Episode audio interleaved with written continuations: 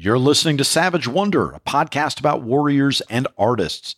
It's long form one on one conversations with people who have a foot in both the world of the artist and the world of the warrior. It's produced by the Veterans Repertory Theater, which is a creative hub for talented veterans and world class performers to create compelling live theater and events. My guest today was Neville Johnson. Neville was unique in many ways. I'll list the most obvious ones. He's the first Five Eyes veteran that we've had on the show. He is uh, certainly the first South African immigrant to the UK uh, that we've ever had on the show.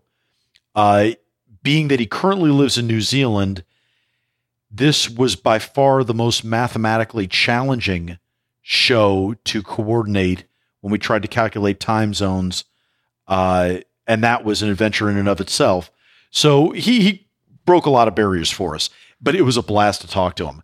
Um, my God, the life he's had, the things he's seen, the stories he can tell uh, from a father in the South African police force to you know Afghanistan, Iraq, North Ireland, Northern Ireland, um, losing motivation in this in Cyprus. I mean, uh, it was a cornucopia of interesting stories that we um, get a little bit more than waves top levels into.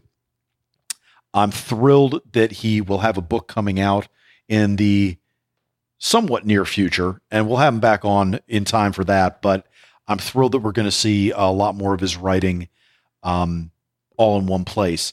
Uh, he's certainly been featured a lot in three separate anthologies by the Veterans Collective. Um, and check out the links below to see what those are about. Um, but I'm thrilled that he's writing. Uh, he's a guy that has a lot to say, has an awful lot of life experiences, and and of areas. And this is I think just kind of part and parcel of not being a U.S. veteran. You know, he's telling experiences and having a bit of a different perspective than the normal veteran experiences that we hear, um, which is not to downplay or minimize the average typical uh, American veterans experience, but it's just to say this is a um, this is a nice uh, bit of I don't know plurality in our storytelling to be able to have somebody with his background come on and share a little bit of his life. He wrote a poem called Wrinkled Face, which I want to read. He says, My image echoes in the crystal clear water below, a wrinkled face, battered by weather and time, lines deeply ingrained with life, grief, happiness, and love. It's a great uh, epitaph, a great benediction for this interview, and hopefully gives you an idea of the depth of experience and the uh, depth of writing that we will talk about in the episode to come. I'm Christopher Paul Meyer. I'm the artistic director of Vet Rep, and this is the savage wonder of Neville Johnson.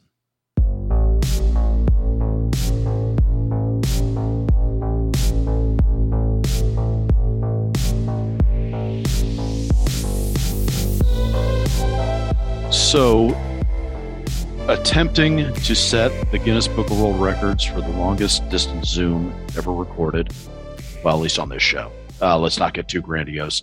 Neville Johnson, what's up, man? Yeah, yeah. Um, good day uh, or good morning from my side. right. All right. So it's 18 hours, right? That's the difference between us. 18 hours. 18 hours. Yeah. Last time I checked, yeah, it's 18 hours. And uh, how's everything tomorrow? Um, it's another quick look, man. It's um, sun just coming up. It looks fine. Uh huh. Um, looks to be um, a good day for you tomorrow. I, I, look forward to it. Yeah, we should get tomorrow's news today. Now, I, I, should just relay that. We should relay that backwards, so you can let us know all the world events that are happening tomorrow. I'll, I'll be happy to relay any any good news, any bad news your way, so you can. Uh, I love it. prepare.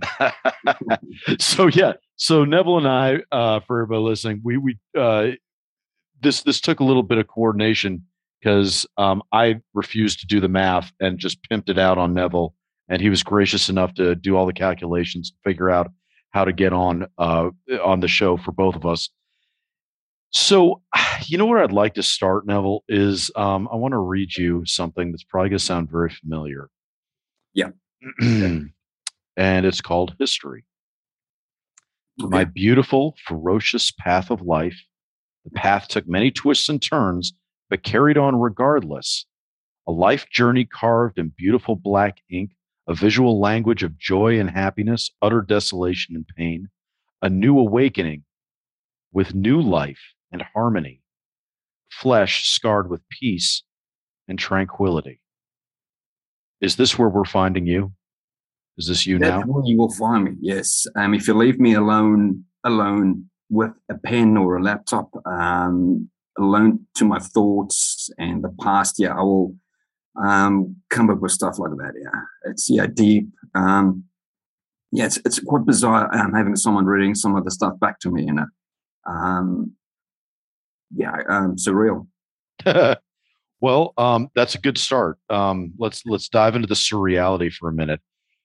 So your um, life story is, eh, and I don't want to generalize. So call me out if this is too broad a sweeping generalization, but it seems like a lot of people from the old British Commonwealth have your kind of itinerant journey they might leave from Australia and go and travel the world. You were South Af- you were in South Africa, went up to UK, now in New Zealand. So you kind of took that path. Did you find that there were a lot of people like that that were itinerant that crossed your path, or did you were you kind of an anomaly?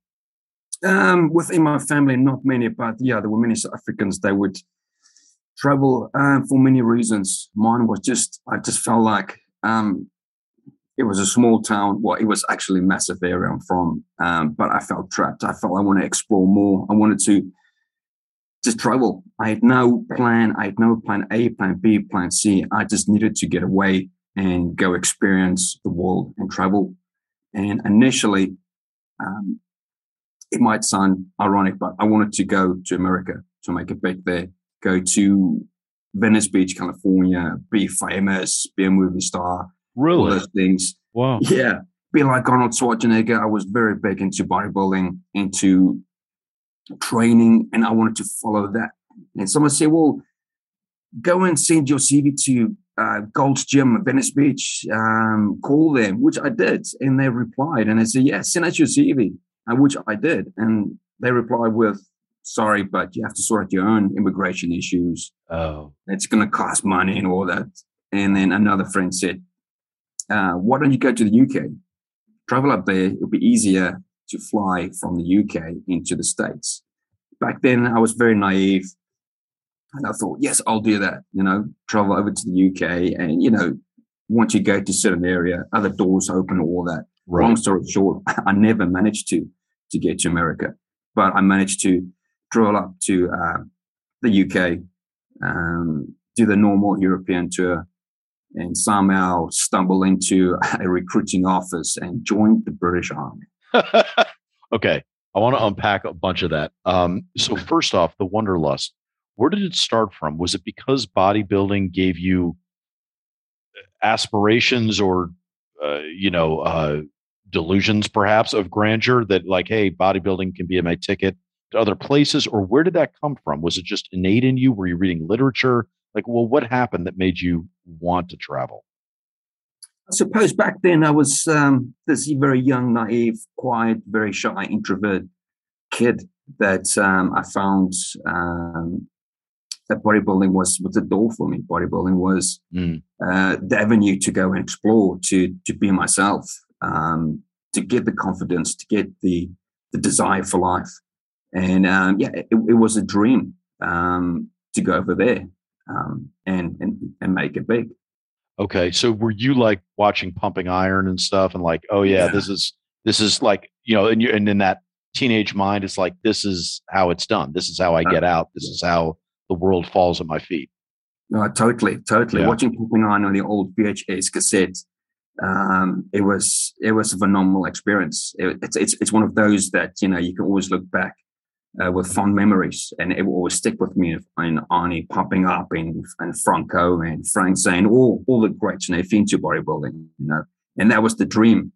And I kind of now, you know, reflecting back, I'm I'm grateful that and happy that it didn't work out that way because going to the UK and working and traveling, and then ultimately joining the, the British Army, and then going from there, it opened up other doors to other places. Yeah, um, sure. And yeah, it's been a, a very interesting uh, 20 year journey. I, I want to get the full arc, um, but I'll take it in increments. Mm-hmm. So tell us about South Africa. I mean, most people listening probably have not been there. I've I've I did 21 months in Africa, but I was never in South Africa. I love the continent, but obviously mm-hmm. the continent's wildly different down by you. Um, so what was that like? What was what was South, your part of South Africa like? Beautiful, vibrant, uh, unique, um, a unique mix of uh, different cultures. Um, it's an amazing place, amazing culture, outdoors, um, the sun, uh, the people. It's it's a phenomenal place uh, to go and travel. Were you kind of near? Were you in the in like a satellite of like Cape Town or Johannesburg, or were you further out in the rural areas? Well, I was born and raised in Johannesburg, and then grew up in one of the big suburbs on the outskirts of uh, Johannesburg, and then um, grew up there. And then my old man, he's uh, he's ex-police, ex-South African police, okay. and uh, so he got transferred later in life to the south coast, more towards Durban. So I'm, I'm not actually familiar with, with Durban. I've heard of it. Sure. Coast, yeah, there's more okay. to the coast. Um, I myself, I've never been to Cape Town. I've been to Cape Province, but not to the uh, mother city, as they call it. I've never been to Cape Town. But yeah, I would say more so. I'm more like a old city boy. Um, they grew up in, in one of the biggest suburbs on the outskirts of um, Johannesburg. So, um, what is that like? Because I'm guessing that a suburban life in Johannesburg is wildly different than a suburban life in, say, Manchester or Dallas or oh, yes. any other uh, place.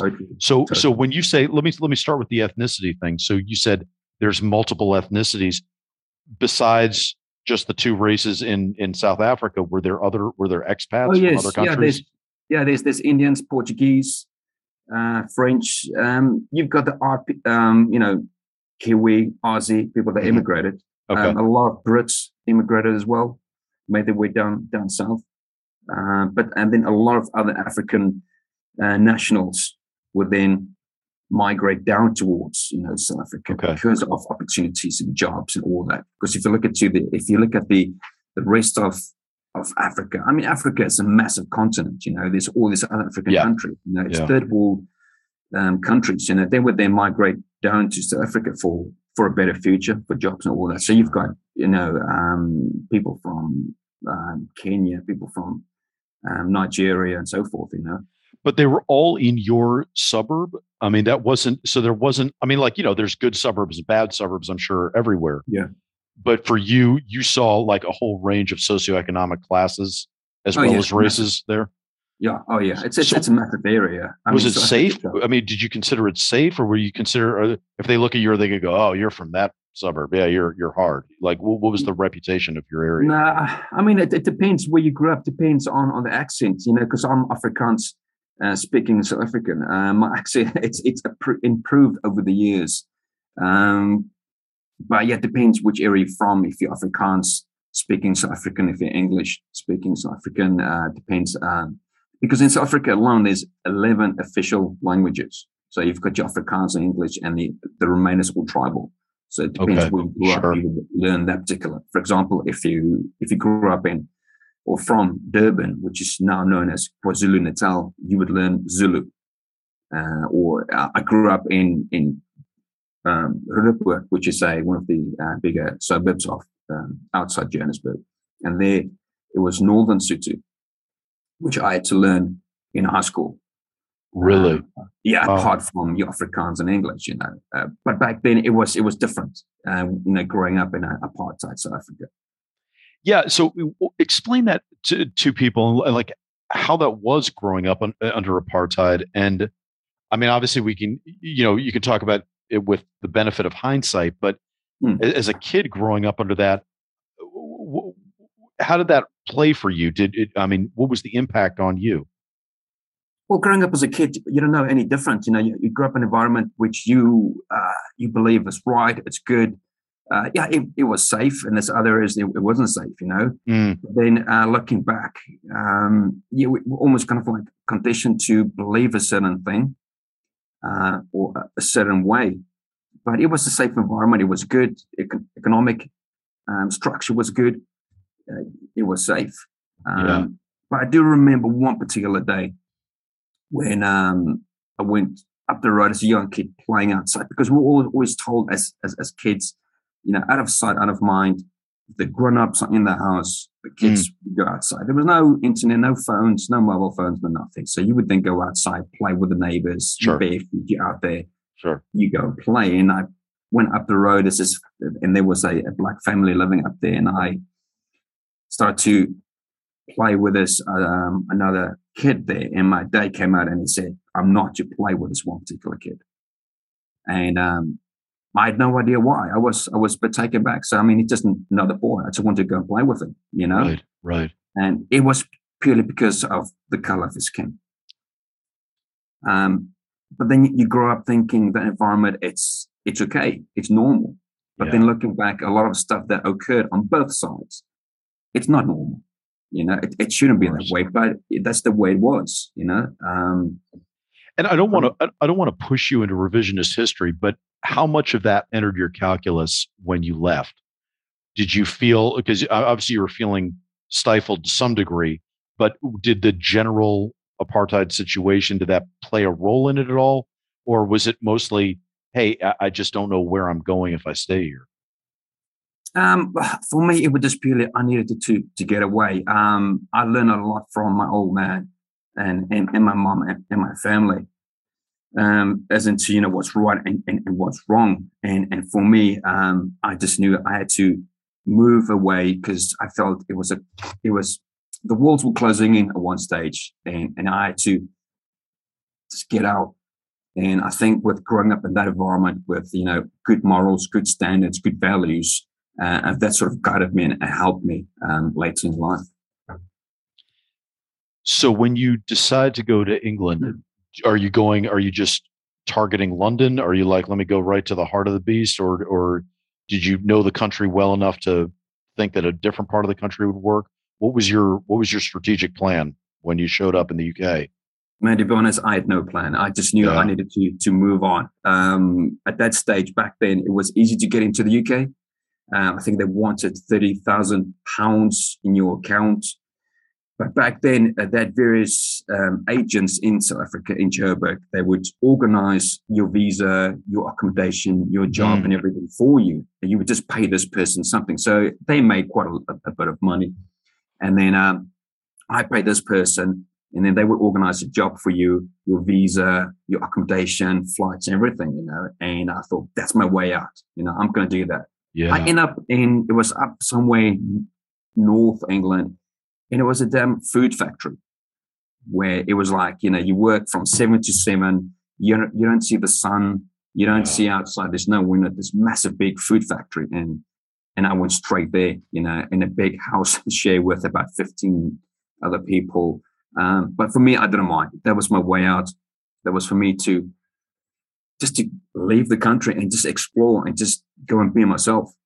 So, how did you feel showing up there? Did you feel like liberated? Were you like the one guy smiling when you're working there, canning food or whatever it is you're doing? Were you like, they're like, God damn, how are you smiling every day coming to this job, but you're just like thrilled to be there? Or did that wear off? Did that burn off pretty quickly? I was happy in the beginning. Um, luckily, there were um, a bunch of other South Africans there, um, Australians, Kiwis, a lot of mm. Southern Hemisphere people there. And yeah, I was happy as I was a happy kid, happy to be out, moving and working hard. But I knew that was only going to be for a short while. And yeah. Eventually, I left and I went to meet up with a friend of mine in, in Oxford. But then again, I had no plan. I just wanted to go and travel and just get away from from South Africa. I just wanted to go travel. I wasn't happy with you know, having just this one particular thing, you marry your high school uh, girlfriend, you know, you start a family, you've got kids. Yeah. I think yeah, I yeah, wanted yeah. more. And I believe there was more to life than just staying in South Africa. Yeah, but I had no plan whatsoever. I just thought, hey, I'm gonna, I'm gonna get on the plane. I'm gonna go. And is this is this the 90s? Is this the carefree 90s? Is no, no, it was in 2000. I left the country Okay. in 2000. okay. Yeah, 2000. Um, so still the, the tail end of the carefree 90s though. So Yeah. so like the Yeah. world isn't on fire. There's no impending sense of disaster and doom and gloom and, and all that. There was Okay. there was none. It was a carefree. It was it was you know uh, you don't care about tomorrow. You care about now. Um, you just going with the flow. And how are the workouts coming? Are you still lifting? Are you are you doing do you still consider yourself a bodybuilder at this point or is that kind of gone by the wayside? That's that that's fizzled out. That's that's that that burned out um, at that particular time. You know, in, in, in my life. You know, um, I ex- I um discovered um, you know the party scene, drinking, socializing with with people, meeting other people. I did try you know workouts, a couple of workouts here and there, but that, but that dream sort of um, fizzled out. Well, I think I'm more. It was placed on the on the back burner. You know, parked that sort of that idea of of becoming famous, becoming a movie star like Arnold, you know, going to Venice Beach. I parked that idea. Um, and I thought I'll, I'll, I'll look into it um, a bit later on in my life. Huh. Okay. But so, I mean, because that's interesting because that is a uh, a major derailment of what it seemed like, you know, that initial ambition. But it wasn't really necessarily replaced with a different ambition. It was just sort of because circumstances were changing and you were taking what the defense was throwing at you, and you're like, yeah, I'll go have a drink here. I'll go down to Oxford, meet my friend. Like, you know, you're just taking it as it comes. Is that pretty much what was Oh, happening? yeah, totally. Yeah, totally. Because it was an Okay. experience. I've never flown. I've never been on a big airplane. And as soon as I got into that 747, I thought, sweet, that's me on. And I'm going to experience more. And I still had my my good values, uh, my, you know, manners and all, all those things that I brought with me. It just, you, know, you go there, you experience new things. You know, it, it was me. It was, okay, cool. I've got no one there to help me. It's, um, you know, I'm by myself. I'm So- looking after myself. what's the vibe from locals when they meet you at that stage? Uh, was there like, I mean, obviously everyone's immigration story is sort of different, but um, what was it like for you? Was it easy to fit in? I was good. I, well, I think the only thing I struggled with was was the accent. You know, I remember starting a different job done in uh, central London. I worked as a personal trainer in, in this uh, health club, and um, the boss called me in one day. Well, the manager said, "Listen, you need to work on your accent because a lot of times the people that you train or that come into the club they just don't understand your accent." You know, it, and I had a very heavy South African Afrikaans accent, and I thought, "Great, I could, I'll work on it." Um, but otherwise, they were fine. The locals were, were fine. You know, they had a big influx of South Africans, Australians, and, and Kiwis, you know, traveling there, would do their ticket tour and then going home. But I had no intention of going home. I just wanted to, to travel and I just went with the flow. So now you're working at the club. Um, how do you get from there into the military? What's that? What's that process like? Well, if you if I rewind back, you know, initially I remember back as a young kid, the one dream I had was to follow my dad's footsteps. He was a um, South African uh, police officer, and um, I always knew and I wanted to be a police officer. Um, it didn't work out that way in South Africa, so I thought, okay, I'll I'll park that idea as well, and I'll I'll, I'll, I'll just leave it. And I, and um, later, after when that didn't work out, um, I became a qualified personal trainer in South Africa, and um, so I went over to the UK, worked in a big food factory, and I thought that's great. I've got my money. I'm going to move back to central London, and I got a job as a personal trainer. And um, the visa I was on was a two-year holiday working visa. Basically, that stage you can only, for example, work as a as a barman, work as a cleaner, and then you travel and you work somewhere else. Man, I work full time. I thought if I get through customs, they're not going to know where I am. They're going to track me and place me.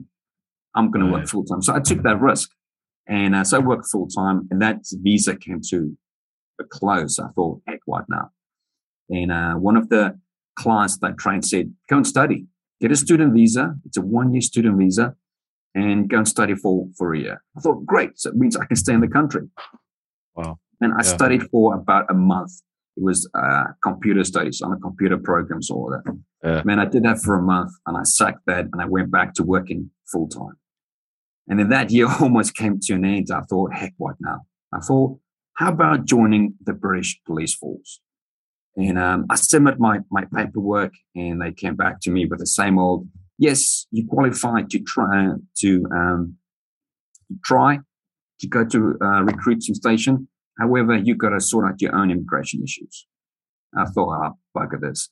And I remember someone mentioned joining the British Army because I'm from a, from from South Africa. It's part of the Commonwealth. Yeah, which entitles me to to go. And yep, so then I walked into the into the recruiting office, and I knew I wanted to go into the army, infantry, and um, and I signed up, done a, a two day course, and then went to basic.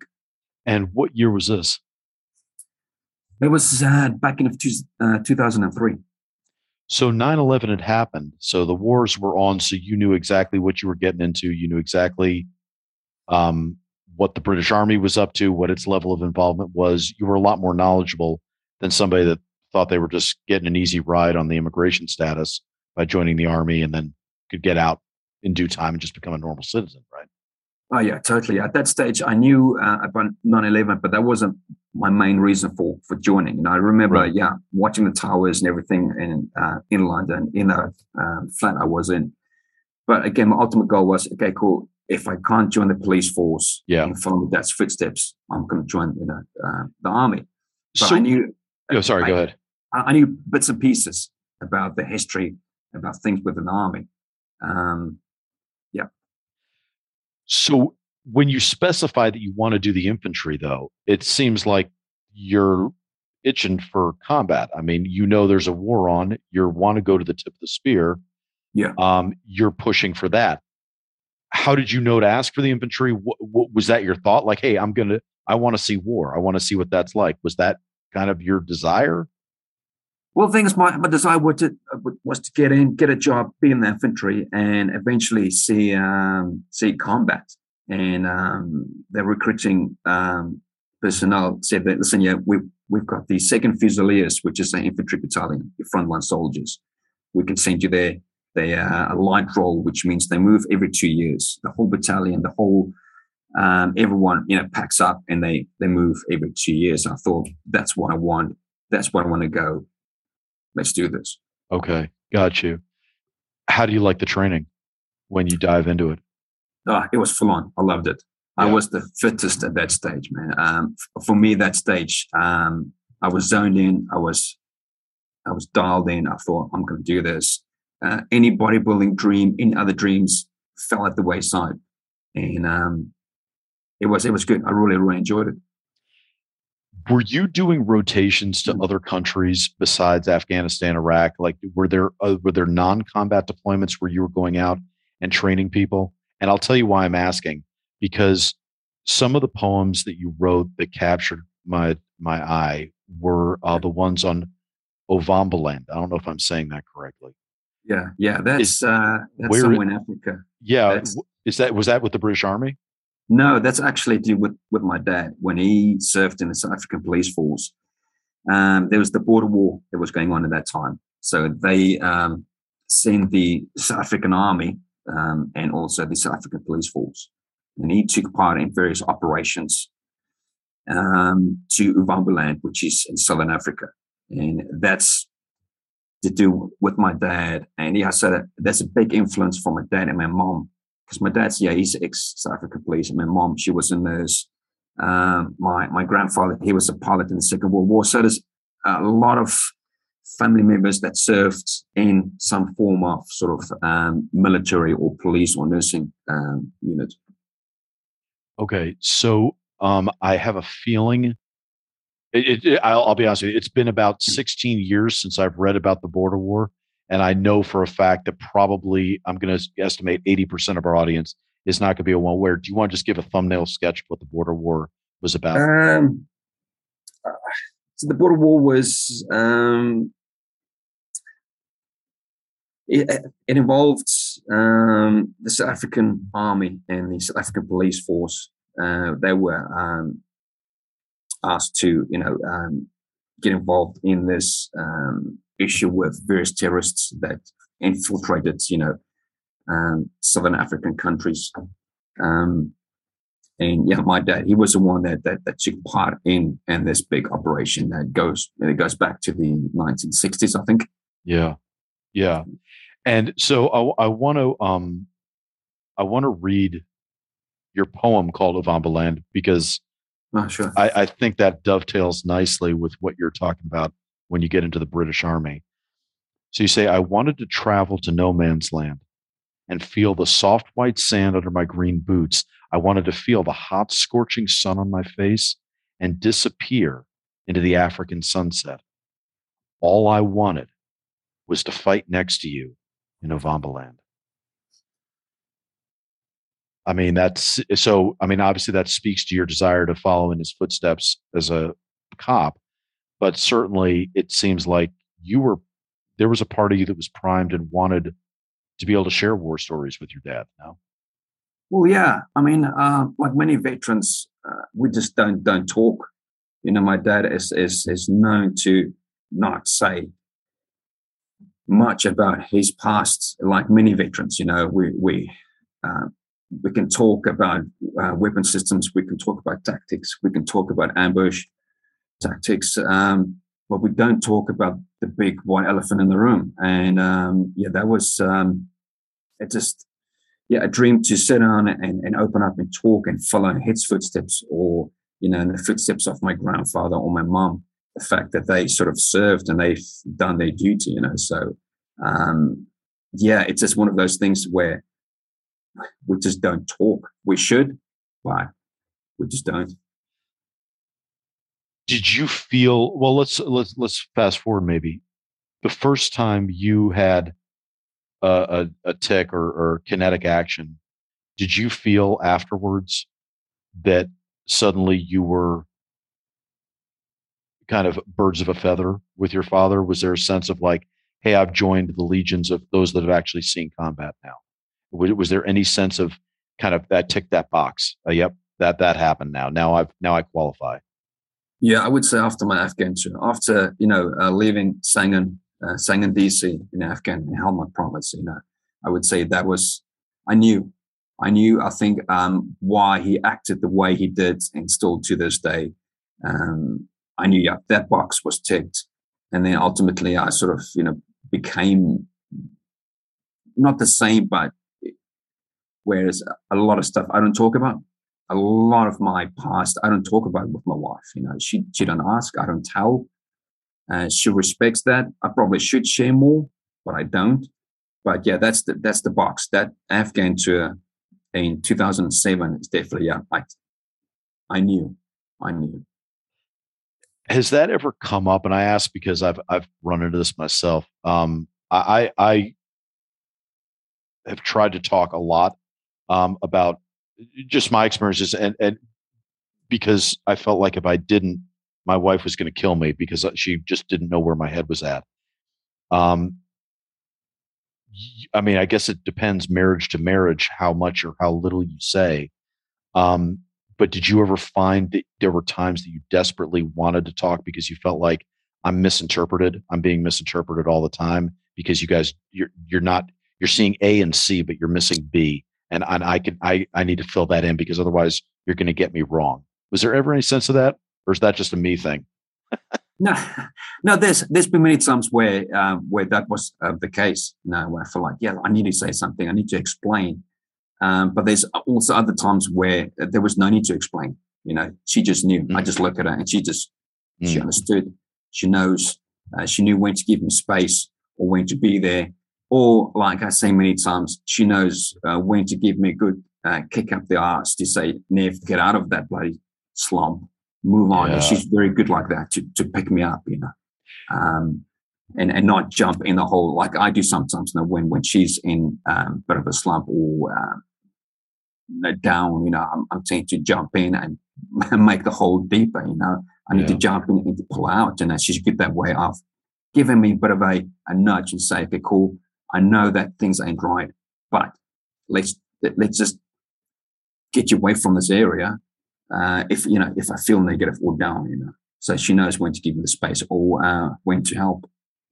Were you ever able to talk to your dad afterwards? Did he ever ask? Did you ever tell? Was there ever a conversation?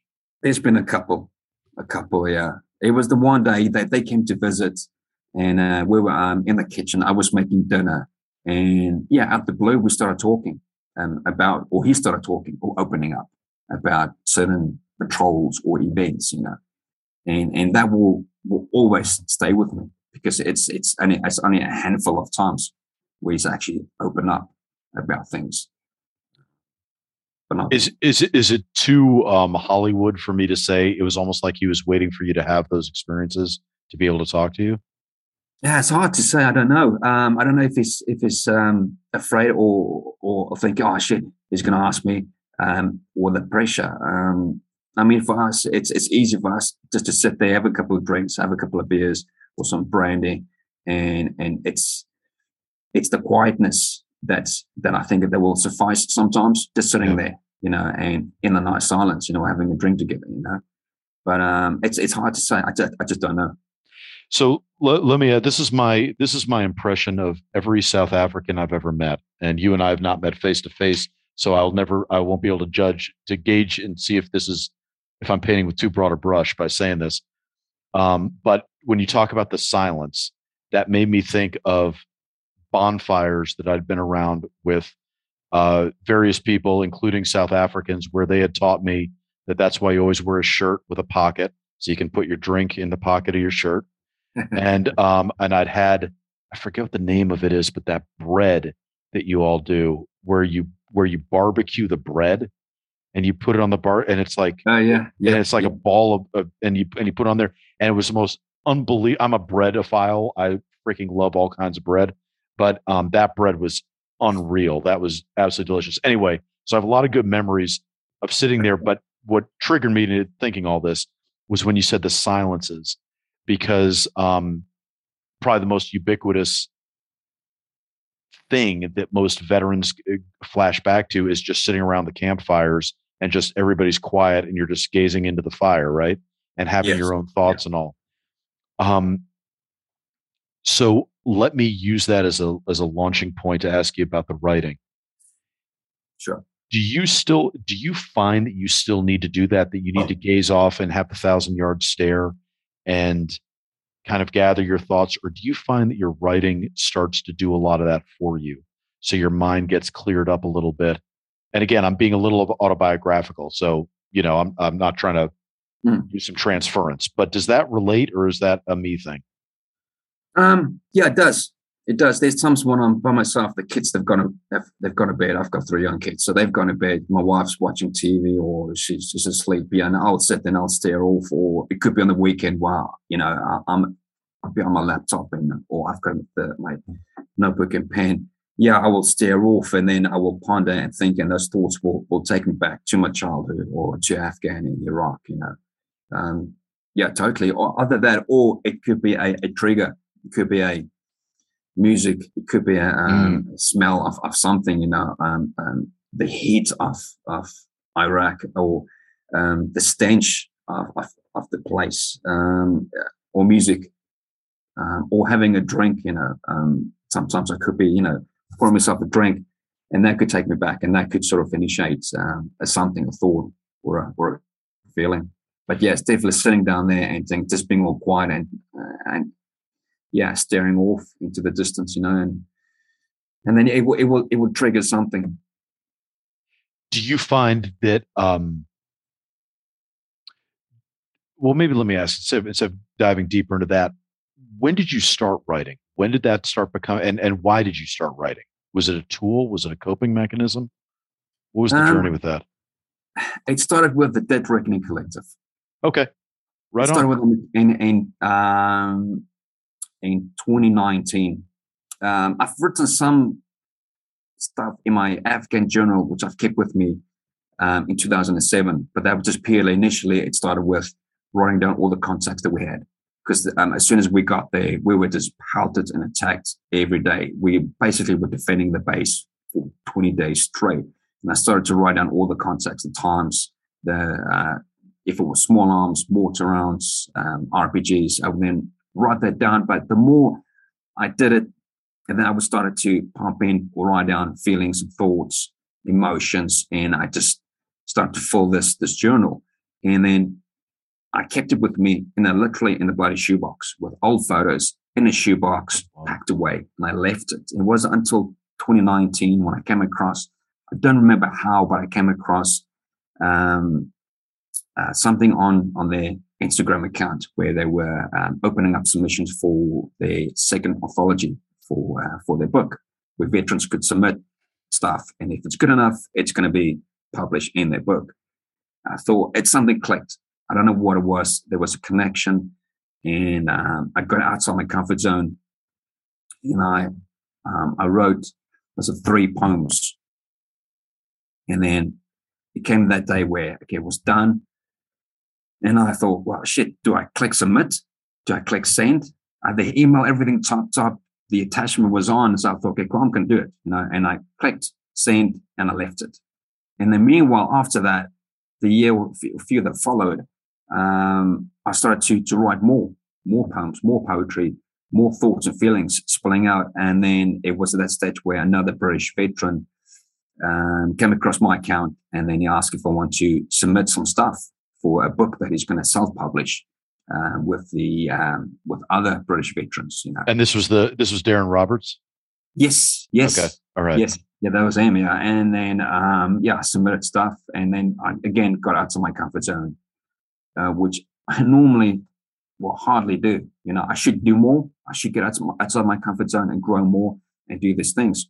But then that went quiet with Dead Reckoning. It wasn't up until I think 2020, something like that, where the email came out from um, I think it was from Tyler, said that um, two of my poems um, were going to go into the uh, into the book, and that was just a phenomenal email to read, you know. And um, but yeah, since that initial one, um, I delved more into the past, and I went back to that journal I kept, reading, and I, and I read it, and that just that was a a massive amount of, of memories that just unleashed. Yeah, I, I don't doubt it. So let me ask about that genesis then. So when when you started writing down every time you guys were hit, yeah, um, was it now with the benefit of hindsight, do you think it was a coping mechanism to go, okay, I just need to make record of this. I need to have some way of processing this and maybe just writing down what actually happened is going to be the best way of processing it? Or was there a sense that you were doing this for posterity? What, what, what was the motive behind it when you first started writing the stuff down? Um, well, thinking back, I think it, was a good um, tool to um, just to process everything. But back then, it was like shit. You know, it's it's it's different. You know, looking at movies and being there for real, having you know having an enemy right there attacking us. I thought that I better you know lock this down because this is this is a um, in a big amount of um, of rounds coming down our way. You know, and I I think looking back, yeah, it was a, a way of coping with it all because you know being attacked, being a, um, a sitting duck, being a target is and having you know those rounds coming your way, it's it's it's a feeling hard to to um, to describe, you know. And so I think for me it was a way of of coping, of locking that down. Um, but then it spilled into writing down how I felt that particular day, writing about the scenery, yeah, yeah. about the valley, because it's a it's a beautiful area, you know. Uh, yeah. It was right next to the Seine River with beautiful mountains, you know, and it's felt so surreal sitting there and you've got the bloody enemy attacking us yeah. You know, on a daily basis, you know, from all directions. Yeah. Talk about ruining a beautiful day. Yeah. Yeah. Or ruining, ruining some beautiful yeah. scenery. I know. I know. Yeah. That's pretty. So I want to pick on one thing you said, um, because it's a thought I've had, and you might be articulating it better than I've been able to. But um, the the difference, the delta between Hollywood movies and real life, and that in the moment was am I hearing that right? That there was a part of you that was like, "Oh bullshit! It's not like this. It's like this." Because yeah. now you now you know. So that was part of it as well of what got pen to paper. Oh, definitely, definitely. You know, it's, it's the one thing you don't see or feel within the movies is the immense fear. Is the fear you feel that feeling of shit? I'm not on this Chinook, on this on this helicopter, I'm flying in. Fuck, they're gonna shoot me down. Um, um, it's it's that fear, that feeling, that alertness, uh, the fact that you you don't feel relaxed. You you you are on alert all the time, twenty four seven. Um, you train for this. You wanted to be there. Heck, I volunteered to be there. You know, it was a, a different from from the um, Iraq tour. Iraq tour is more peacekeeping on the on, on the two deployments there. The the Afghan one is full on war fighting. You know, you see something, um, you should uh, you, if you can identify the target, you know where you take it out. You've got your snipers, you've got your mortar team, you've got your machine gunners. You take it out, but it's that fear, that that that feeling that you don't get from watching a movie. You know, um, I think the veterans, the ones that have been there, they would know that feeling. You know, from yeah, that fear. It keeps you alive. You know, your adrenaline pumping, and then your training takes over. How many deployments did you do to Afghanistan? Just the one? Just the one, two to Iraq. And then when I joined the battalion, I went on a residential tour in Northern Ireland. I was there for two years. Wow. And how, so, how was that after Iraq and Afghanistan? How did that well, stack up? What was the what was the vibe for you? Well, uh, I went to I deployed when I joined the battalion in 2004. I went to Northern Ireland. I was there first. I was oh, you're there first. Years. Okay, yeah, I was right. there first. Uh, but it's funny because um, on the residential tour, we then deployed to Iraq. So we went from one tour on to the next one. Um, yeah, different one. And that, that, talk about that. Talk about that that uh, change, uh, because that's that's interesting. You're you're going, and that was going into your peacekeeping mission, right? So you hadn't gone to Afghanistan yeah. yet. So you're really going from the residential tour to the peacekeeping mission. Was that an easy transition to make, or was it was it pretty severe?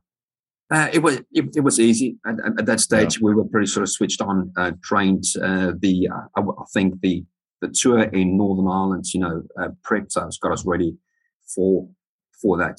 That's what it would seem like. Yeah, it would seem like yeah. it was a good evolution. Yeah, yeah. Yeah, it was a it was a, um, a basic sort of natural step into there because a lot of stuff that we did in, Northern Ireland, we basically did the same in in Iraq. You know, when you pull over vehicles, you stop, you search, you look you go on vehicle patrols, foot patrols, uh, you do uh, VC um, uh, checkpoints, um, you do helicopter, you know, where they pick you up and drop you off. Um, so it was a natural transition, you know. Uh, we all, but I think uh, I think for me it was a bit of an anticlimax because before that tour we watched all these other videos that previous units made, mm-hmm. massive contacts, uh, and we got there and I was there for six months and I never fired my my weapon. Yeah. Um, endless, endless um, operations, endless patrols, guard. I want to. was a bit of anticlimax. I, I want to ask you about that actually, because you know there's been a lot of um, poetry that I've come across lately from infantrymen that did not get to deploy, or if they did get to deploy, did not get involved in combat. And the ache and the pain and the resentment uh, and the insecurity sometimes that that breeds. Mm. Did you feel that? Did you feel that as a motivating factor for when you got to Afghanistan? You're like, oh, finally, all right, now I'm into it. Was there a sense of relief? Was there a sense of satisfaction that finally you're in the fight and you can say you've been there, done that? I think personally, for me, my experience was go to Iraq. You, you trained for war, you trained for combat, you, you trained to close in with the enemy, capture or kill, regardless of weather, season, terrain.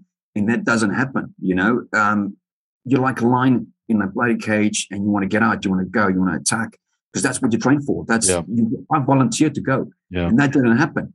And then twice I went back to Iraq in 2006 and that didn't happen, you know. And um, but we, we volunteered well, the first time, not the second time, you know, but we were told you can go over there, fine, yeah. you listen to the orders, you go, you get the job done to the best of your ability with what you've got. But with Afghan, it was different. We knew from the onset, we knew it was going to be different because we had smaller teams and units that went there um, the year before. Um, they had massive contacts, you know, um, defending the area. Um, and in, in, Iraq, I imagine you guys were in Basra or in the yeah, south? yes, okay. Basra Palace. Basra okay. Palace. All right. Yeah. For both deployments? Um, no, the first one was Basra Palace, and the second one was just um, on a location just further, um, I think further south. Okay. All right. And so, so yeah, so the the history of Helmand had been pretty well established by the time you guys got there, and you knew yeah. what you were getting into. Um, okay. So, uh, what was when you left Afghanistan? how much longer before you got out of the army? Um, I think another two years. Okay. When I left Afghan, something wasn't quite right. I, I, I had no idea what it was. I started to, I think, just drift off, lost motivation. I remember um, I was sort of uh, reconnaissance platoon because I was part of Recce when I deployed. Went on a run, left the front gates of the camp, and uh, it wasn't. I think it was a couple of minutes into it, and I just stopped, and I thought, "Fuck this!" I'm, and I don't want to do it. And I turned around and I and I walked back to camp. Uh, and then the following day, my sergeant came over and yeah, he, he ripped me a new one. He, he basically told me, you know, sort your shit out. Um, um, and then, you know, start paying attention, start bringing your, your part, you know. But I do remember him saying those things. Um, I was respectful, but it just wasn't sinking in. I, I, I couldn't care less. Um, something was up. I'm not sure what it was, but it wasn't um, until one of a different officer came over and says, Nev, I've got a uh, a, a, posting for you, which you can go and do, uh, which was a, a two year recruitment uh, posting. Mm. And that, I think that was my saving grace. Uh, then I went on and I went to, to, once we left, because we were based in Cyprus then for the, for the two years. Oh, wow. Yeah. And in that, in that two years, we done all our deployments to, uh, we went to Jordan on exercise, we went to Iraq, we went to Afghan. And then when we went back to London, that's when I did my two year recruiting uh, course. One, not a course, uh, recruiting um, stint with the with the British Army. And that was your final assignment. That was my final. Yeah, that was my so, final, and I knew it, it, was time to you know move on. It's interesting. Um, I I think I was listening to George St. Pierre, uh, the the former UFC champion, um, talk about um, his coach and the advice he had gotten about how he went oh, when he would know to hang up the gloves and he because he was asking and he was like how do you know and he's like yeah i've been in a lot of wars i've got i've been punched a lot i've had bad times but i i, I should i quit now is this the sign and they said when you get punched and you hit the canvas and that moment when you don't want to get back up then that's the time to leave mm-hmm. and it seems like on your run when suddenly you're like what what the hell? Why am I doing this? And and that moment that that was your indication then that that seems like that's of of the same type as what they were talking about, right? Oh yeah, totally, man. So, but yet you don't leave. Let's call it the military-industrial complex, for lack of a better phrase. Um, what what was what was your initial move when you left the army?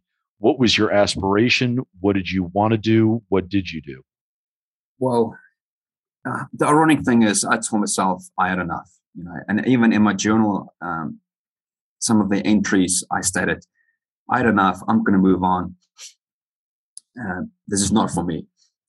And then it wasn't in my, until my last year within my recruiting stint that my best friend said to me, Nev, listen, I'm going to do a close protection course mm. and I'm going to do private security do you want to come with me and, and do this course? They've got an open day. Let's go check it out. So I went with them and I was sold. I was like, yep, I want to do this. You know, I gave my deposit for a, a position, a place on the course.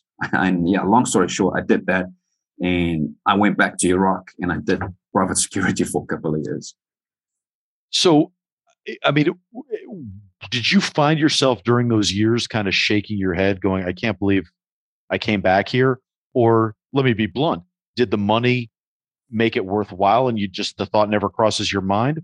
Or did you go hey i've got a second life. I'm feeling good. This is i'm i'm, I'm this is feeling like this is my element again. I would say all of the above. Okay. Yeah it was yeah all of the above when i got there it's like shit i'm back here again you know that same fear of shit you know they can you know there's ied and but then training kicks in you're like shit you know is that possible id on on the road is, is that a shooter is that vehicle too close you know uh, it, it, it kicks in and you think ah oh, the money the fact I can I can yeah yeah money. In fact, there's no bullshit. They treat you like an adult. You know the you've got your accommodation, you've got your shower, bathroom. You know um, you've got a cool uniform, you've got the gear, and then you see people with all the gear, no idea, and then you meet all the other different contractors, and you meet other South Africans. That's Afrikaans that they they left South Africa. You know, which is all your ex police yeah. officers, yeah. people that deployed at the same time as my dad. They're doing that shit now um, uh, people that um, from New Zealand, Australia, you know, from the UK, and you think, wow, this is my family. Wow. And um, yeah, I was, I loved it. I loved it. It was yeah professional. Um, everyone was singing off the same song sheet. Yeah, it was. Um, yeah, again, you got treated better. There were none of this, none of this bullshit that you get in the army or yeah. that we got in the army back yeah. then. You know, like, you know, go and paint the, the grass green. You know, go and, oh, yeah. and sweep and mop the, the parade square. And you think, well, it's fucking raining, you know? Um, right. None of that, you know? This is your objective. This is the mission. Um, yeah, I loved it.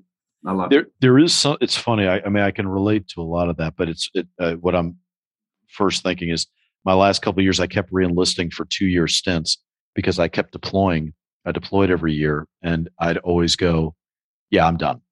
And then I'd come back, sit around for a little bit, go, no, no, no. Okay, I'll re up for another two years.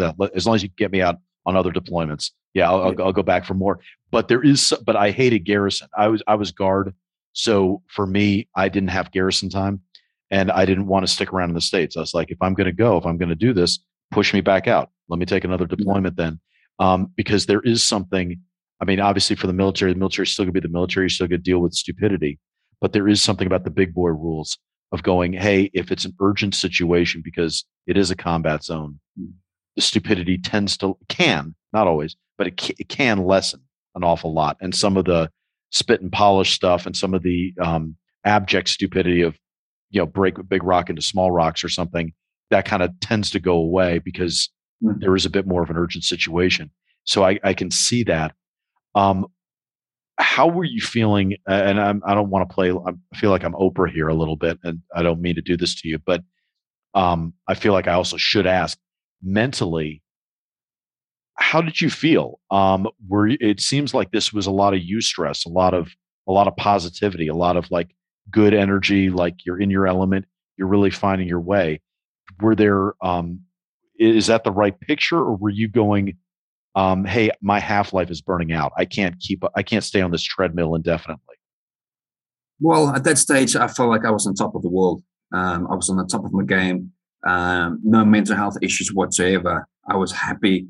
Um, I had a um, not not a head. I've got a, a, beautiful wife. I mean, at that stage, because I met my wife in, in the last year in in in in the, in the army, and um, and yeah, great support.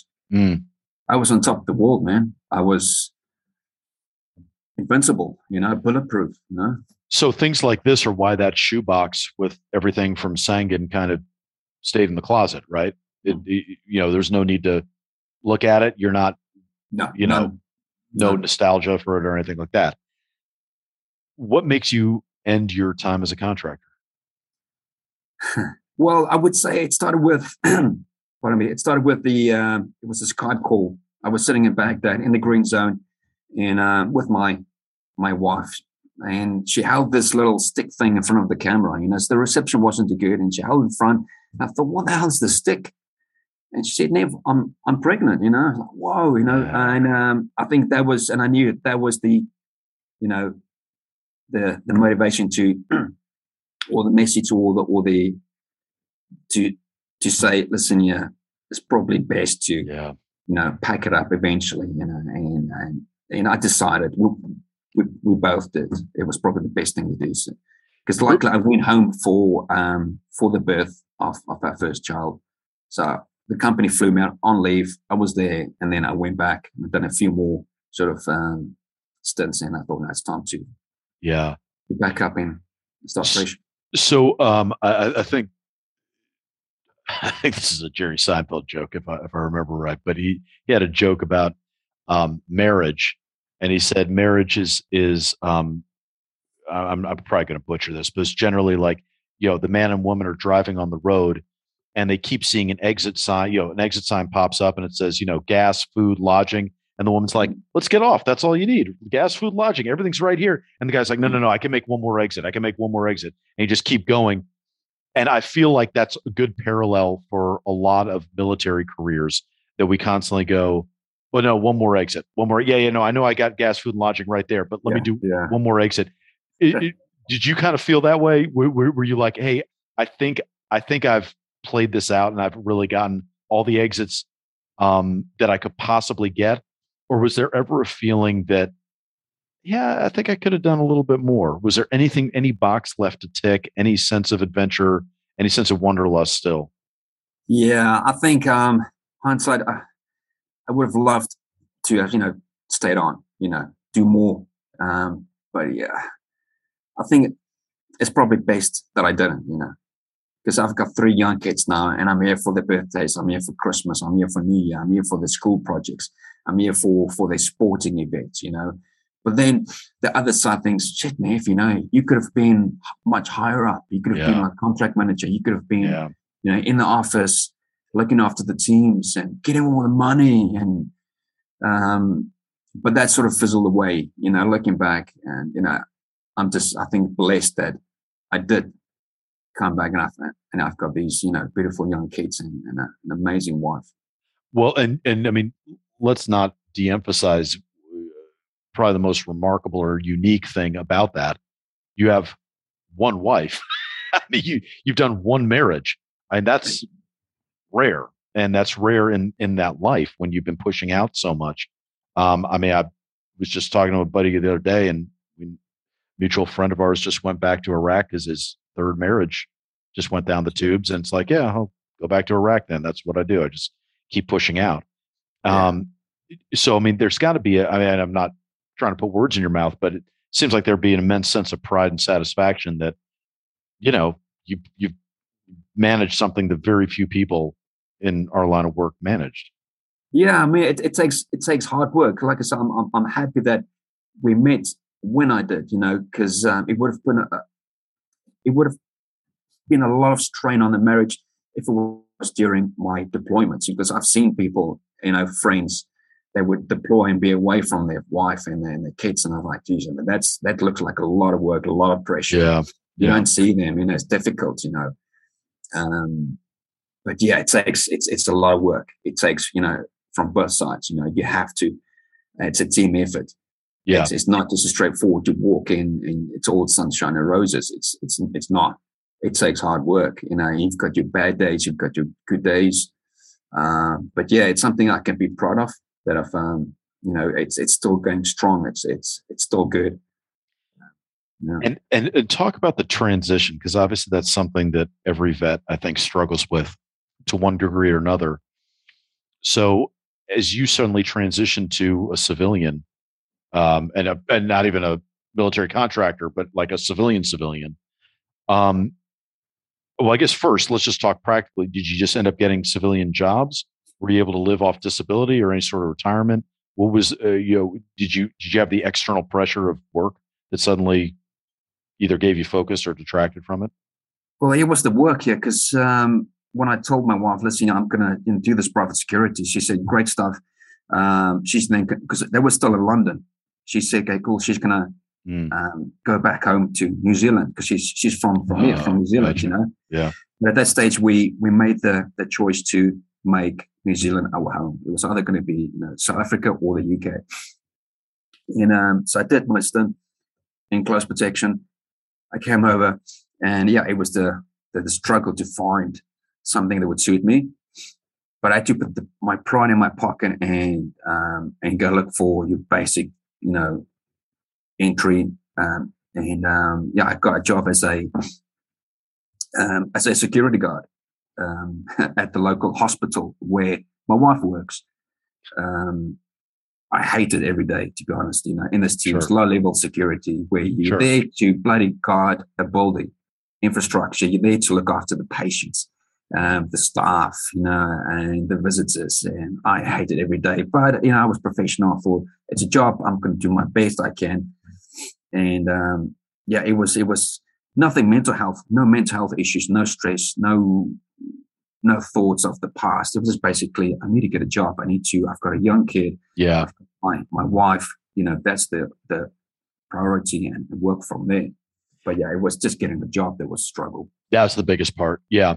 Yeah. Um, so, so then the writing doesn't really start kicking off until 2019. Correct. Yeah.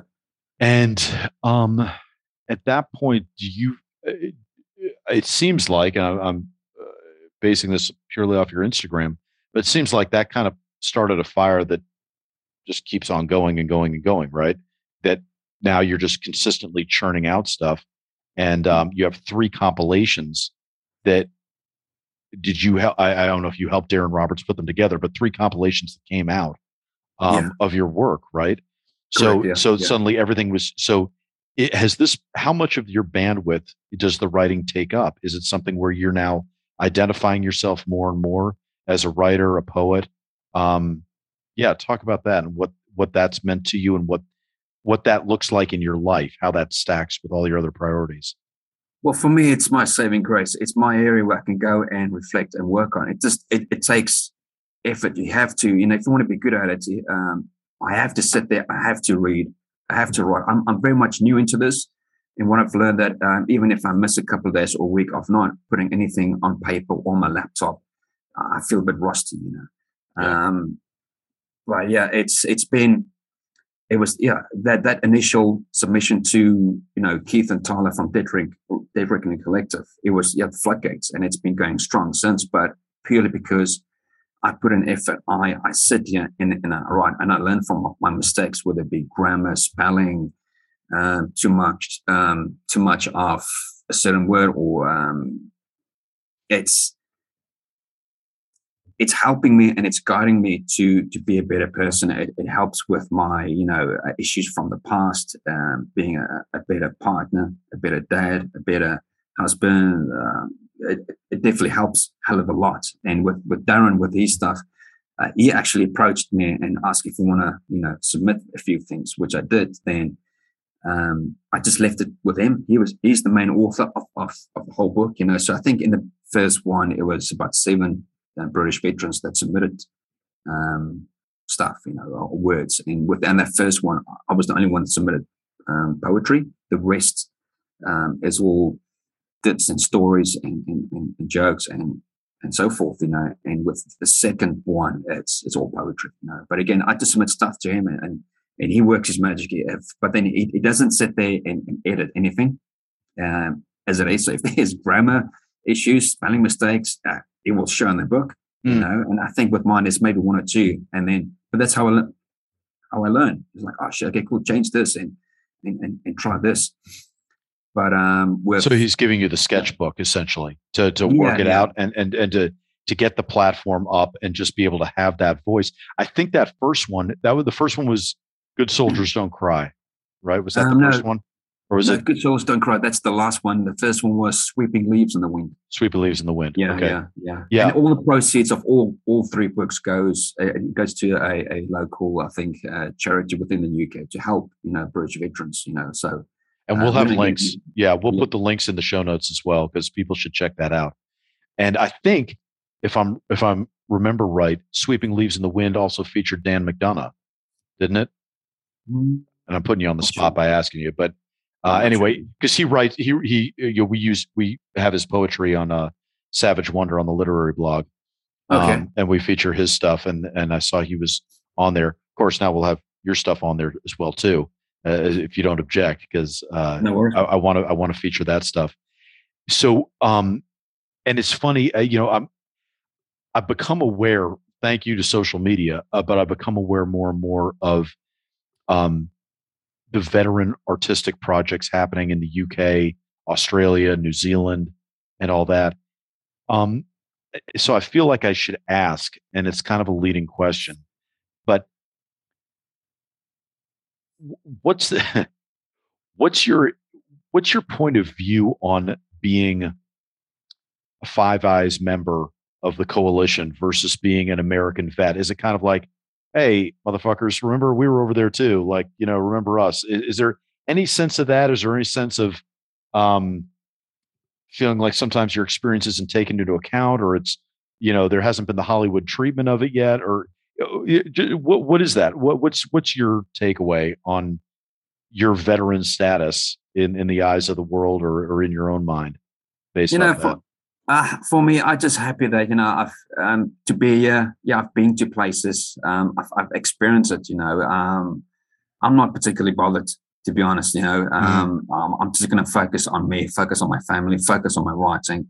But I'm not particularly uh, too bothered um, in, in that regards. Yeah. Okay. Well, that's that's good to know. I mean, it always seems that way. I'm I'm just asking, and I'm I'm not doing it to start shit, but just so it always crossed my mind. I was like I was like, uh, you know, it, it's, and I was thinking, I'll tell you when I thought of it when with the Afghan pullout. Um, oh yeah. I reconnected with uh, a, a bunch of different NATO folks that I'd known, and um, you know, some Portuguese, some Spaniards, and it was, and there was a sense of, um, hey, fucking America, you guys just did whatever the hell you wanted, and what what the hell about us, and you know, you know, what about our feelings, and and I'm glibly saying that, but uh, I get it, and that makes sense to me. So I always kind of, uh, I don't know, I kind of wondered if that's just me projecting that onto people, or if there's some of that that's actually in people's minds. Well, I think with the, with the Afghan withdrawal, you know, it was, I believe, yeah, I, I, we at, at the particular time, when I say we, our Recce platoon unit fusiliers, we we did the best that we could with what we had at that particular time. You know, um, I think back in the in, in my first Iraq tour, the naive me thought, yeah, you know, um, we're doing good for the for the local people. You know, we're helping. Um, we we're giving water to the kids. We're there to to make a big difference. And thinking back, probably we didn't. Um, maybe for that short time. Mm-hmm. But yeah, with the, with the withdrawal, yeah, that was a big. Um, yeah, it's it's it's it, it was hard to watch. You know, you fought these bloody um, Taliban where a lot of times you couldn't see them, but you could hear them, and you could and and, and uh, the fact that they they were so you know so good with their tactics and all that, but and then now they're in control. And it just yeah, it's it's a bit of a, a kicking the balls, man. Um, has that fueled any anything creatively for you? Has there been any sense of like, hey, I I want to dedicate some bandwidth of my writing to that, or is it just kind of um, not, you know, and it just hasn't registered enough. You know, to be honest, yeah, it did for for a while. It did. Um, still, I mean, still it, it does. Where I don't want to just purely forget and and um, forget that what we went through and and the blokes that we lost. You know, it's, it's you know they. Um, I, I a lot of times I feel like I have to put it on paper to um, to remember myself, you know, where I came from, what we've been through, you know, because we're now part of history, you know, whether it be yeah. British, American, Australian, Kiwis, you know, we're part of history. We just, you know, we fought hard for for that area, for that small patch of ground in Sangin, you know, for each other. It wasn't for Queen, it wasn't for country, it was for for the dude next to me, yeah. you know, on the on the um, machine gun. Uh, it's and for those that that died there, um, for me, it's important to to make sure that name lives on. That it's not, it wasn't done, it wasn't in, in, in vain. It was so that they they will be remembered. You know, so yeah, a lot of it fueled a lot of thoughts, a lot of feelings, a lot of times when I went back to the journal, reading through it, you know, yeah. and that that sparked uh, a lot of different emotions. Do you feel like you're writing for posterity now? That you're writing not just for yourself, not just to get your own thoughts out, but that um, but that you really want to capture some emotions that maybe others haven't recorded and really make sure that it's out there and, and you've made that mark. Um, whether it's something your kids could read, whether it's something that just Joe civilian could read at some point. Is there any sense of that? You know, a lot of times when I do put stuff out there, um, there there is a few that would get back to me, and then they would comment and say, um, "Thank you." uh, for sharing it, or they might say, you know, it's really helped me, or they can relate. Um, a lot of times when I do write it, it's it's other. It's not so much for me. I just it's things that I've experienced that I have to get on paper, mm-hmm. get out there. So eventually, if it's published, if and when, then it's something my kids can read. You know, because I know yeah. what it feels like when you sit there with someone and they don't talk. You know, and you want them to say something, you want them to to open up, and they don't. You know, and for me, I don't want my son or my two daughters to to go through that. You know, yeah. Heck, man, I love my mom to bits. I love my dad. You know, um, but there's some, you know, I, I want him to open up. Yeah, and um, I want my son to be able to one day when he's old enough to understand and read and say, "Yeah, I, I know, I understand." You know, because it's, it's, on paper, whether it be a novel, whether it be a, a poetry. You know, but a lot of times when I put it down is it's it's a need that I, I have to put it out there. You know, the floodgates are open. That it's yeah. I, I have to uh, do it. You know, it's a, it's it's a necessity. So I ask this often with poets um, when they're on the show because, as somebody that's dabbled with poetry myself, I'm kind of interested in how other people approach it. Do you consider yourself a student of poetry? Do you do you study poetry? Have you taken multiple workshops on poetry? Have you read literature about you know feet in a verse and rhyming schemes and all that? Like, how much of a student of poetry do you consider yourself to be? Well, I think it was up until um, uh, recently when I started to look into it and study more and learn more. You know, um, when I realized, hang on, a lot of people, you know, they're reading my my work. You know, if I want to be good at it, you know, if I want to make an impact, um, I need to look into it. I need to go and study it. You know, but when I submitted my stuff to to Keith and Tyler, none of it. It was just basically what I felt. I thought I'm going to put on paper, do a bit of a spell check, put on Grammarly, hmm. and the one side you can do it. Yeah. Make sure it's all legit, it's all good, um, and do spell check again and again. I thought, okay, cool, click send, done. But then um, the more I put stuff out there, and then I read it afterwards, and I thought, oh shit, this this it doesn't make sense, or this is wrong, or this. Uh, mm. And then I thought, hang on, you know. Um, then I started to, you know, um, study more, look into it, learn more, and and I started to look into what others do. And um, the likes of um, Dead Reckoning Collective, they've been a, a, massive help in the sense of um, putting information out there. You know, um, information about previous um, poets, uh, rights, and so forth, and courses. Um, been a massive help. And yeah, it wasn't until recently that I thought, hang on, you know, I need to look into it. I need to but again, it's because I want to, not because yeah, sure, I'm, sure.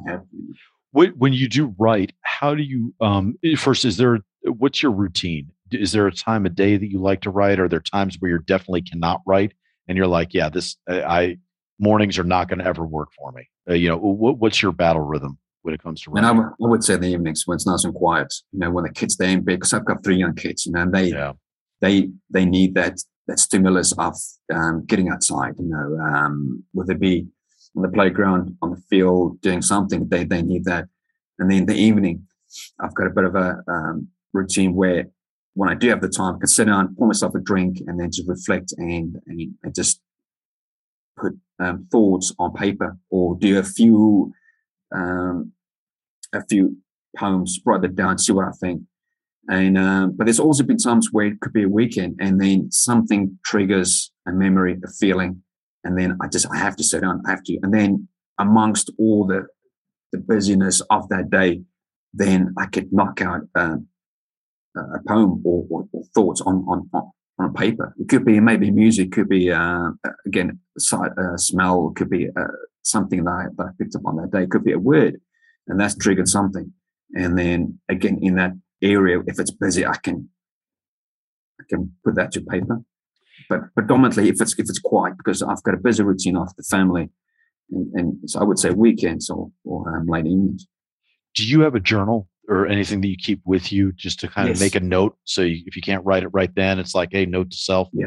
Okay. Yeah. Always. Yeah. I've got I've got a journal now. I've got a little notebook or on, on my phone. Um, yep. If there's, a, i might read a someone else's um, stuff, um, or I hear something, or a lyric, a music, a note will set uh, will set something off there. There's a trigger, and I feel like yeah, you know, and then I will then write that down. You know, from that one word or from the song, from the beat, it just it's, it's as if I'm in a trance where it's it's triggered something, that feeling, something that occurred in 2007 or something that occurred in 2005 or 2003 or even earlier in, in my life. You know, watching my dad go away on his operational tour, um, being there with my mom, you know, raising me while my dad's away. And then she's, uh, well, she, um, the times that we spend alone, it could be, you know, um, an 80s uh, series to be watched together. And then I might uh, watch an episode of it and then that triggered something. And then I might write something about that experience with my mom and I, just being the, the two of us while my dad's away on, on, on a tour.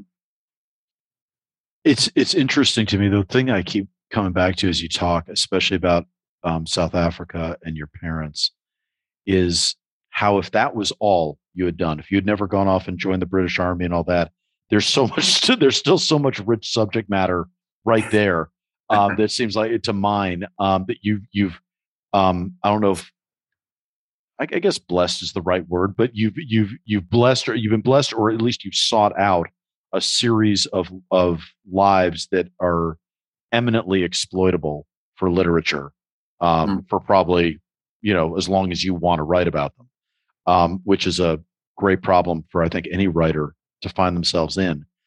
Do you ever force yourself to write?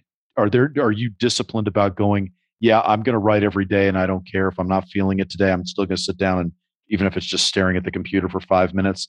Is is do you do that, or do you wait for the inspiration to strike? Well, I would say both. There's been times where I would follow a certain group, um, and they would have a writing prompt. And mm-hmm. the Dead Reckoning Collective, they've you know they've they've done it a few times, you know, and and that's that's helped me a lot. There'll be times I would sit down there, and then they would you know put up a, a writing prompt for this day, and they might say uh, write something about this photo or write something about with experience, and then yeah, I force myself to sit down there and write, and then if I'm not happy with that particular bit, I will then rewrite it and then go back and do it over and over.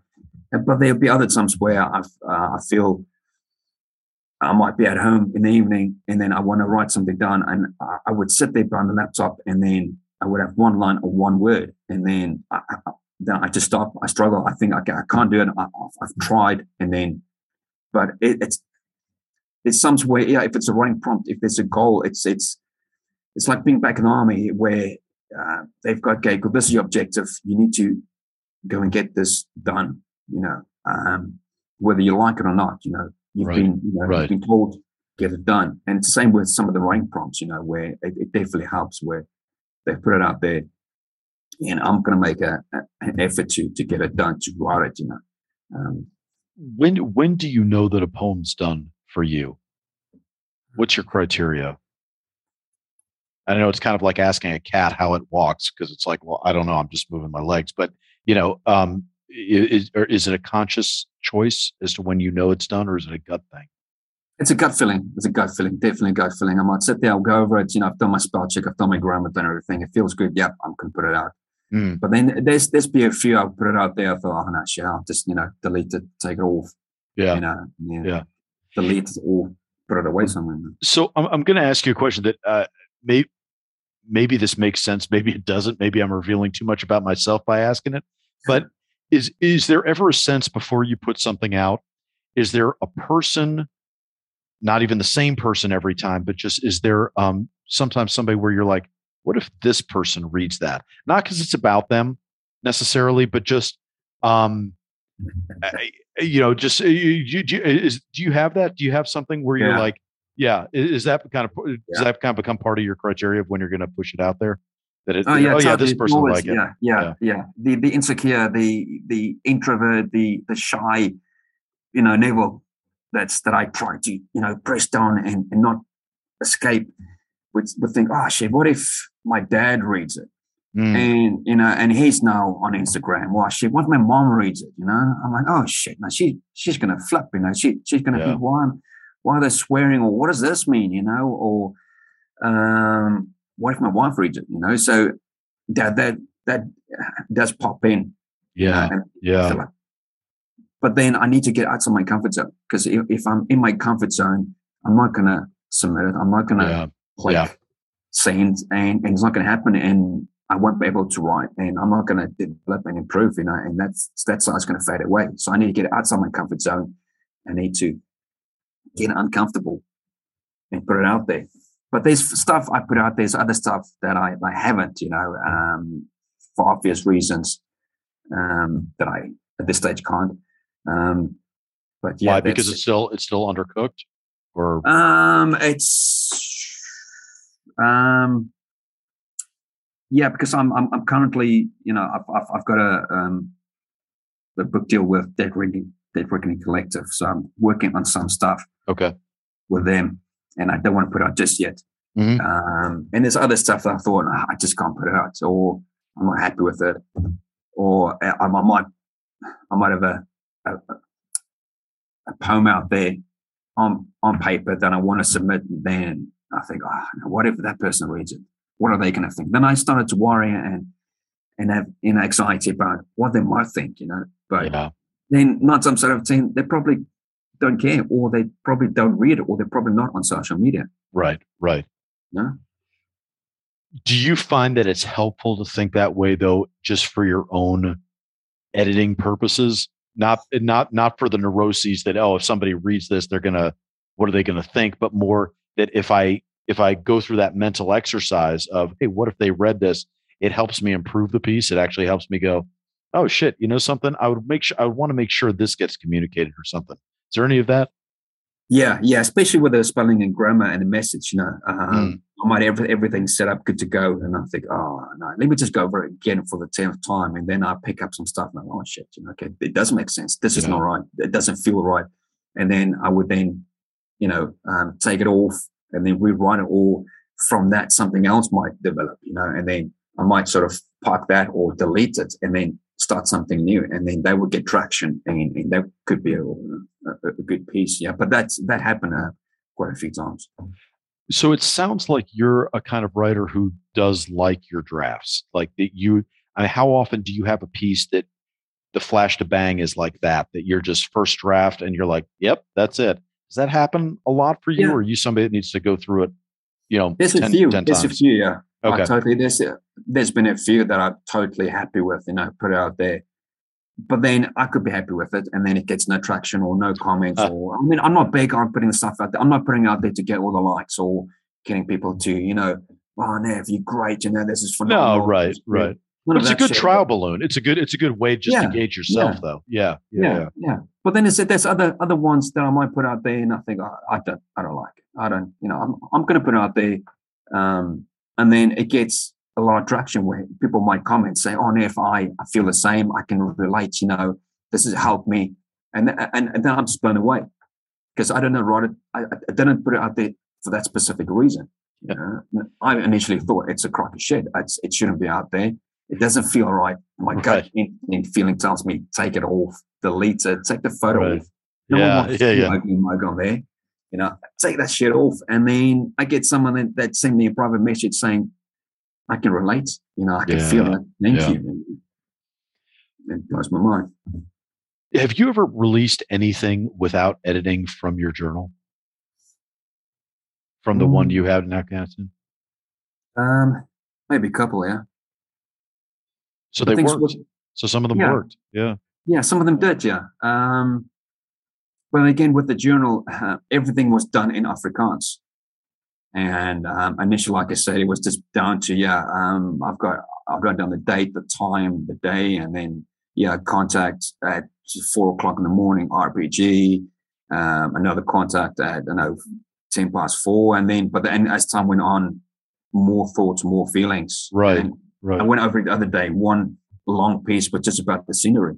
The fact yeah. that we in this hellhole, we're getting attacked every day but this beautiful sunrise, beautiful sunset. One of the yeah. poems um, was about the South African, uh, not South African, the uh, Sangin Sunset. Um, and that's trying to think if that was one of the ones I took. Yeah, no, I remember. I remember reading that one. It was beautiful. Yeah. Um, and so you translated it from Afrikaans then. Yeah, so I would then put it into um, into English or whilst reading that, something else might spark, and then I would then yeah that in um, in a in a in a nice poem. I mean, not not to sound too English centric, but why did you write it originally in Afrikaans? Was there a sense that I don't want anyone else to read this, so I'm going to write it in Afrikaans? So if anybody yeah. stumbles across it, I'm not going to hear about it from a bunch of other du- yeah, dudes I'm yeah, with. Yeah, it was purely you, you, infantry. You don't want them to see, oh, no, he's writing down about his thoughts and feelings. No, right. just another one. You know, I'll never right. hear the end it, you know, and you don't want them to read.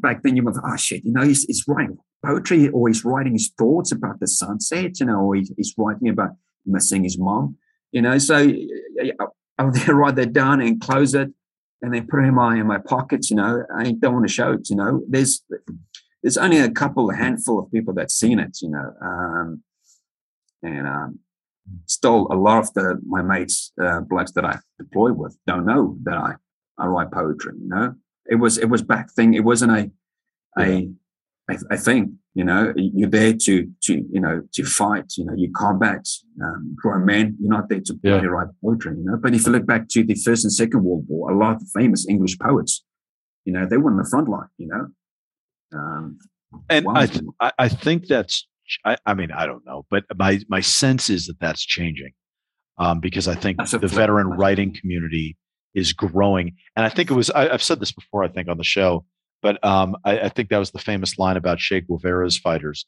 They said if they're not fighting, they're writing. They'd all have journals and they'd all be writing all the time.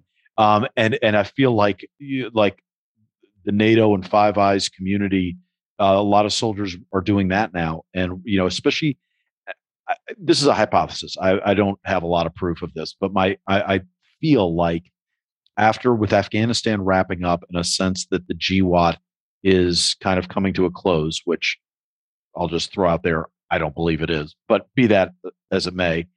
Um, I think with the, those theaters closing up, uh, people are becoming in, increasingly reflective, and that's leading to a lot more writing. I, again, I'm this is hmm. uh, that's just my hypothesis. I don't know that that's actually true, but that's the feeling I get. Um, mm.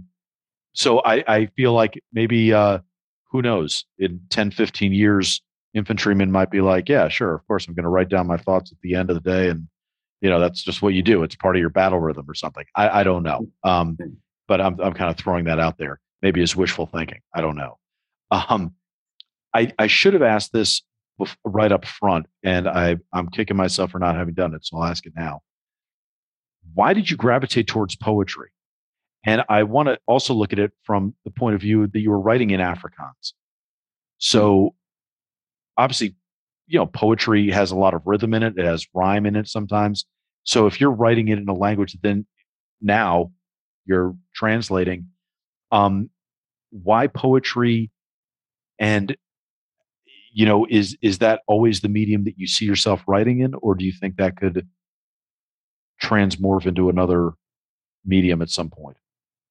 Whether it be um, novels or something. i definitely wanted to um, to move on from from poetry into something else maybe novels you know mm-hmm. um, but before that happens um, i need to be really good i need to be comfortable i need to study more uh, learn more.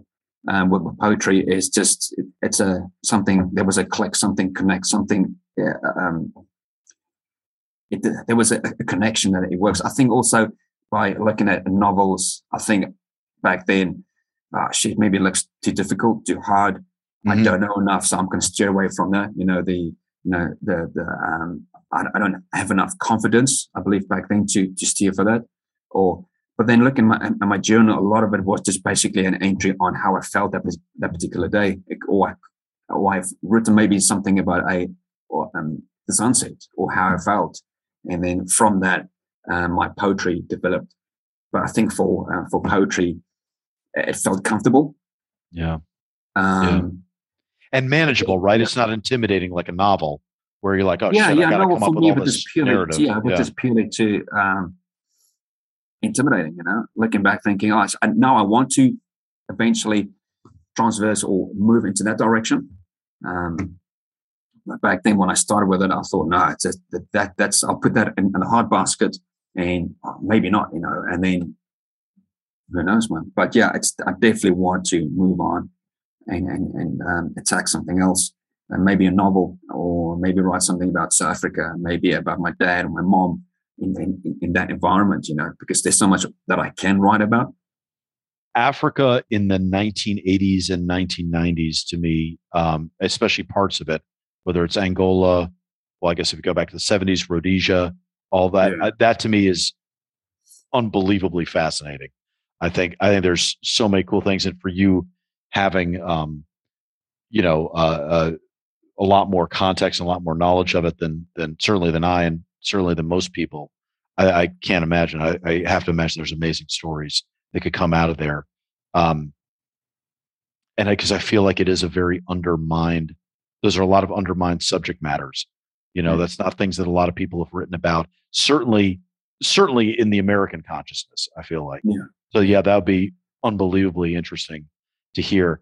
I want to make sure we just give a plug to all your um, all your work to Good Soldiers Don't Cry, Sweeping Leaves in the Wind, Alone in a Crowded Room, all that work that Darren Roberts put out in the Veteran Collective. Uh, listen, dude, you've been, you've been amazingly generous with your time, and this is it's been a real pleasure to talk. And I can't wait for your book to come out for through DRC. Um, Yes. We'll have you back on the show when it comes out, so we make sure we plug Okay. that as well. Awesome. But um, this was a blast, man. No, thank you, thank you for your for your time. Um, it's it's been awesome. It's been awesome. Yeah. So thank you, thank you so much. Well, to be continued. That was the Savage Wonder of Neville Johnson. You've been listening to Savage Wonder, the podcast for warriors and artists, and a production of the Veterans Repertory Theater. The opinions expressed do not represent anything or anyone other than the speaker. As always, you can check out what's going on with us at vetrep.org. I'll give you a little spoiler. There's not a ton going on with us right now because until April, we're pausing all live shows. Um, no, not because of COVID, although that doesn't hurt, but mostly because we are busy reading all of our play submissions from our inaugural playwriting competitions.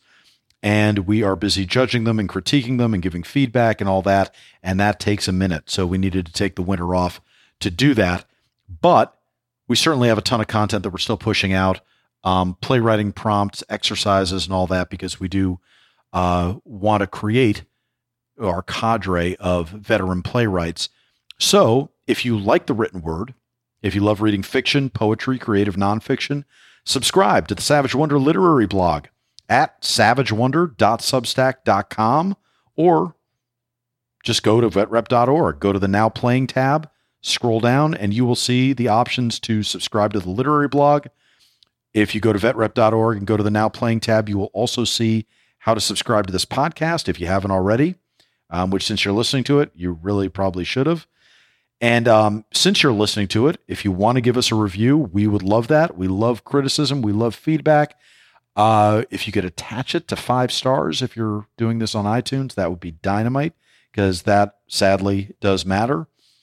Um, feedback isn't just great for iTunes, but also um, on social. Hit us up. Uh, you can always find us on uh, Facebook and Instagram at Veterans Repertory Theater, and let us know uh, what you'd like to see. Um, we're we always love suggestions too. If people have actors, directors, writers in mind, steer them towards us. Um, you know that's always fun to hear who you guys would like to see, and uh, certainly as the podcast grows and as we start to open up some uh, audio plays and all. Um, it's great to know what you guys are up for, what kind of genres you want to um, hear, what kind of stories you want to hear about. Um, that's always fun stuff. So, veteran veterans repertory theater at veterans repertory theater. I always forget to put the at there, but anyway, at veterans repertory theater on Instagram and Facebook, and uh, at vet rep theater on Twitter. And I forgot I need to say, since nobody knows how to spell repertory, it's uh, if you're on Facebook or Instagram and you're trying to find us, it's at Veterans R E P E R T O R Y Theater at Veterans Repertory Theater. Of course, if you want to submit your work to VetRep or to our literary blog for that matter, again, go to vetrep.org, go to the submissions tab, and it will have all the information, all the fine print that you need to submit your work wherever you would like it sent. As always, thanks to our producer, Mike Neal. I'm Christopher Paul Meyer. On behalf of the Veterans Repertory Theater, see you next time when we'll dive further into the savage wonder of it all.